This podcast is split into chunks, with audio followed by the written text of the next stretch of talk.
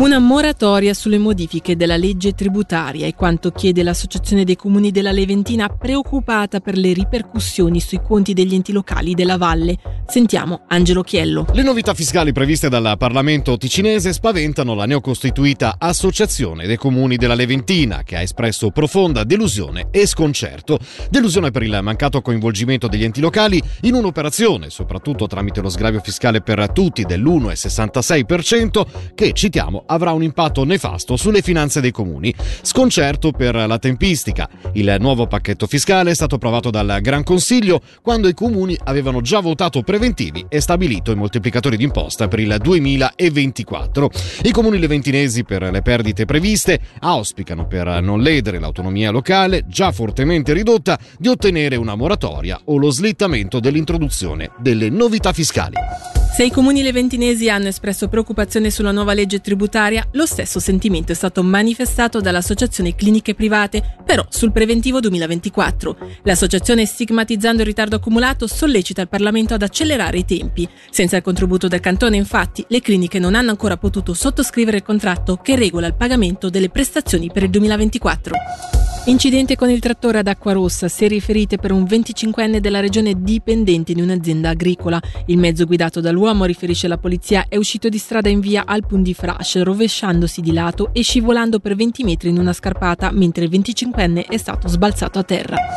La ferrovia Vigezzina Centovalle è finita sull'edizione online del Guardian. Una giornalista del celebre quotidiano ha infatti intrapreso un viaggio sul suggestivo mezzo raccontando la bellezza del paesaggio ma anche gli incontri con le persone. Ce ne parla l'addetta stampa delle FART Cecilia Brenni. La Centovallina è sotto i riflettori di media internazionali ormai da, da tanti anni. Ecco, ci sono delle collaborazioni, ci sono a volte delle sorprese come in questo caso. Quindi una giornalista che in realtà è specializzata in, uh, in, viaggi in treno, ha scritto anche un libro proprio sui viaggi in treno in Europa, che ha compiuto per suo interesse il viaggio e quindi anche per noi è stata, è stata una sorpresa. È una rubrica molto seguita e devo dire che ha, chi avrà avuto il piacere di leggere il reportage, anche ben scritto, proprio un po' in punta di penna, quindi le sue impressioni, gli incontri anche delle persone lungo la tratta ehm, Domodossola-Locarno con una, con una sosta al santuario di Re, è un modo di descrivere proprio il clima e la vegetazione che cambia, che abbiamo molto apprezzato.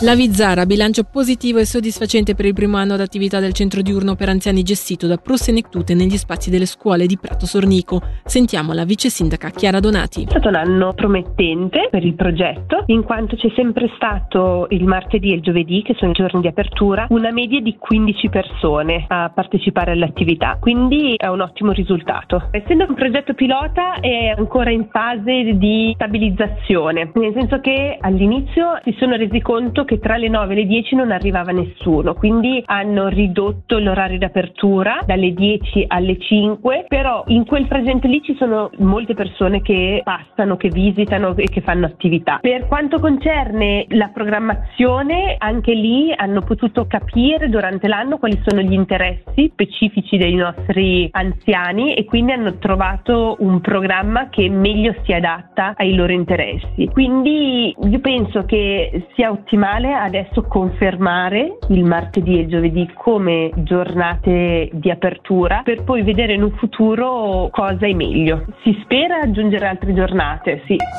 Ok, stasera giocano Ambri Bien e Berna Lugano. Stessa sfida domani, ma a piste invertite. Il turno di National League propone il cosiddetto back-to-back che porterà le stesse squadre ad affrontarsi due volte nel giro di 24 ore. Nell'Ambri è in dubbio l'ammalato Formenton. Nel Lugano è pronto a rientrare dopo l'infortunio alla coscia Daniel Carr. Sentiamo il vice allenatore bianconero Crister Cantoni. Molto stimolante, partita back-to-back, una squadra davanti a noi e quindi è tutta la settimana che abbiamo questo pensiero. Prima della pausa è sicuramente uno dei weekend più stimolanti un po' un, un, un assaggio dei, dei, playoff avendo giocare in 24 ore con la, con la stessa squadra. È chiaro che, che è particolare, non è, non, è, non è, normale riuscire a giocare un back to back in campionato. Piaccia o non piaccia, eh, personalmente devi poco pensare a queste cose, devi veramente concentrarti sulla prima partita e poi in base al risultato devi poi subito preparare la cosa positiva che hai già fatto il pre-scout, hai già, hai già, hai già tutto già pronto e non devi rilavorare ancora così tanto per, per il pre-scout della partita con un altro avversario, però probabilmente poi comunque tra una partita e l'altra ci sarà sicuramente sicuramente qualche cambiamento, qualche se gli allenatori ti guardano, capiscono, vedono e quindi c'è sempre. Però sì, è strano, ma non è che si, si fa. Per il momento è tutto, l'informazione su Radio Ticino torna alle 19.